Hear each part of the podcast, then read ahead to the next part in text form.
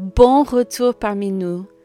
Au cours de notre lecture d'aujourd'hui, Dieu attirera nos cœurs vers lui en nous rappelant sa souveraineté et le grand amour qu'il porte à son peuple.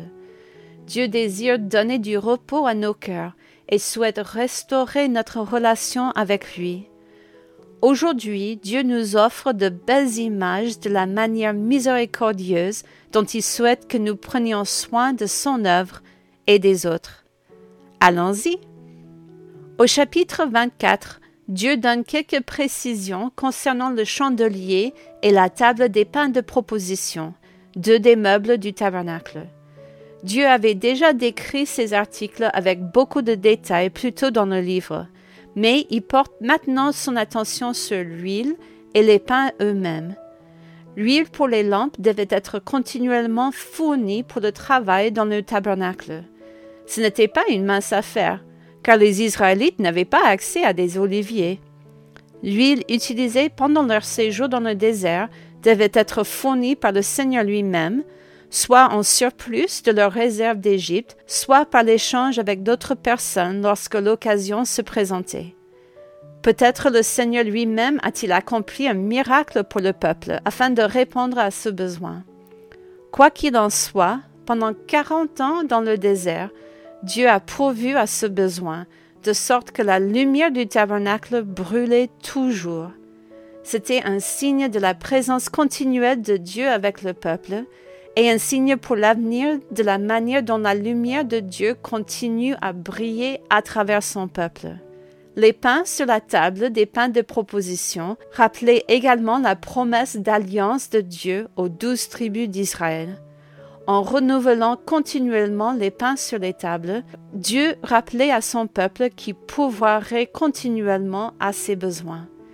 Les pains rappelaient aussi la manne du ciel, ainsi que Jésus, qui est le pain de vie. Pendant cette période où Dieu révélait sa loi aux Israélites, un incident s'est produit concernant l'un des fils d'une famille qui a blasphémé le nom de Dieu. À la suite de cet incident, Dieu a continué à donner des instructions sur l'importance de préserver le saint nom de Dieu. L'accusé est sorti et lapidé pour ce délit. Dieu leur rappelle que la gravité de leurs offenses mérite une punition proportionnelle à leur crime. Si quelqu'un avait blessé une autre personne ou un animal, il y aurait une punition proportionnelle au crime commis.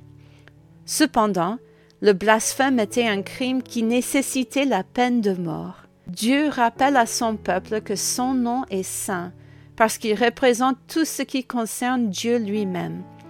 Il ne s'agissait pas d'un petit crime, mais d'une offense contre Dieu lui-même. Il n'est donc pas étonnant que les Juifs de l'époque de Jésus se soient empressés de prendre des pierres contre Jésus et ses disciples. Si Jésus n'avait pas été le Fils de Dieu, ces crimes auraient été très graves et auraient exigé la mort immédiate en vertu de la loi. Même si nous ne sommes plus liés à la loi, rappelons-nous combien il est précieux d'appeler Dieu par son nom et de révérer son nom avec tout le respect qu'il mérite. Au chapitre 25, Dieu rappellera aux Israélites sa promesse de leur donner un avenir dans le pays vers lequel il les conduit. La loi de Dieu concernant la terre et son utilisation n'est pas juste au cas où le peuple arriverait un jour dans le pays. Il s'agit d'une promesse certaine de la part de Dieu de les conduire vers une habitation permanente en Canaan. Ils ne seront plus des nomades, mais s'établiront, posséderont des biens et récolteront les fruits de leur travail pour les générations à venir.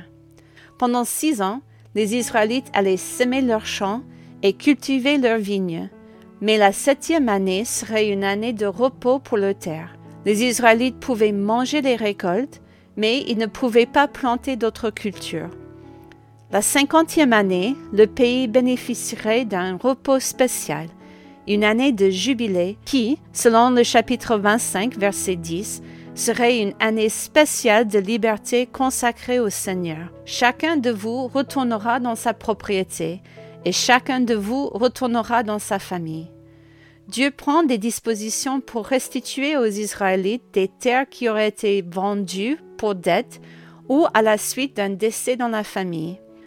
Les parcelles de terre seraient une possession pour le peuple qui, une fois vendu, serait restitué à la famille tous les cinquante ans. Dieu promet également que le peuple sera béni pendant ces années spatiales et qu'il y aura plus qu'il faut pour passer les années du repos, s'il l'honore en observant ses commandements. Quel beau rappel de la bienveillance de Dieu à l'égard de son peuple et de la terre qu'il lui donnera par la suite. Quel rappel pour nous aussi de la façon dont Dieu prend soin de ceux qui l'honorent. Alors que nous terminons notre journée d'aujourd'hui, Dieu nous donne une autre belle image de l'œuvre rédemptrice qu'il souhaite accomplir dans nos vies également. Dieu prévoit que ceux qui ont été appauvris ou vendus comme esclaves peuvent être rachetés par un proche parent qui agit en tant que rédempteur.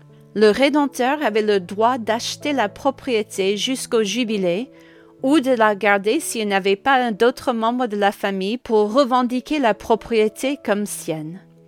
De cette manière, la terre restait la propriété des Israélites. C'était aussi un moyen de souvenir aux besoins des familles de ceux qui avaient perdu des membres de leur famille et qui n'étaient plus en mesure de garder la terre. Nous voyons cette rédemption mise en œuvre dans l'histoire de Ruth, lorsque Boaz reprend la possession d'Elimelech, ses terres, mais aussi son droit d'épouser Ruth et de perpétuer le nom de la famille. Cette belle image d'un rédempteur en dit long sur l'œuvre rédemptrice que Dieu souhaite accomplir dans nos vies. En tant que pécheurs, nous sommes vendus comme esclaves du péché, mais Christ est venu pour nous racheter de notre péché et nous libérer. Il nous achète par sa mort sur la croix pour nos péchés, puis il nous donne la liberté de vivre en lui. Quel amour et quelle grâce incroyable de la part de notre Dieu incroyable. Dans la suite de notre lecture d'aujourd'hui, Dieu donne au peuple des instructions très particulières concernant leurs relations mutuelles en ce qui concerne la vie et le travail de la terre. Les Israélites ne devaient pas faire de leurs semblables des esclaves, mais devaient permettre aux Israélites plus pauvres d'être des travailleurs salariés, seulement jusqu'au moment du jubilé, Dieu rappelle au peuple que les Israélites eux-mêmes ont été esclaves jusqu'à ce que Dieu les libère en Égypte, et qu'il ne veut pas qu'ils oublient le traitement cruel qu'ils ont subi jusqu'à ce que Dieu les libère. Dieu a permis à son peuple de prendre les habitants de Canaan pour leurs serviteurs, mais pas pour leurs compatriotes. Nous savons que tout esclavage va à l'encontre de la nature même de Dieu, qui a créé tous les hommes libres et les aime tous de la même manière. Nous savons que lorsque le caractère de Dieu est imité, que sa parole est respectée et que ses créatures sont aimées, les gens ne désirent pas à servir les autres, mais les aiment comme Dieu le fait. Efforçons-nous d'imiter le caractère de Dieu, d'aimer les autres inconditionnellement et de traiter tous les hommes avec le même respect que Dieu le fait.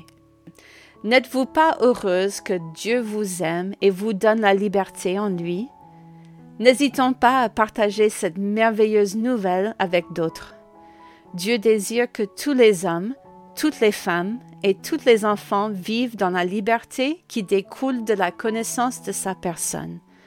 Soyons attentifs à proclamer ce message autour de nous aujourd'hui. Jésus-Christ vient nous libérer de notre péché. À la prochaine!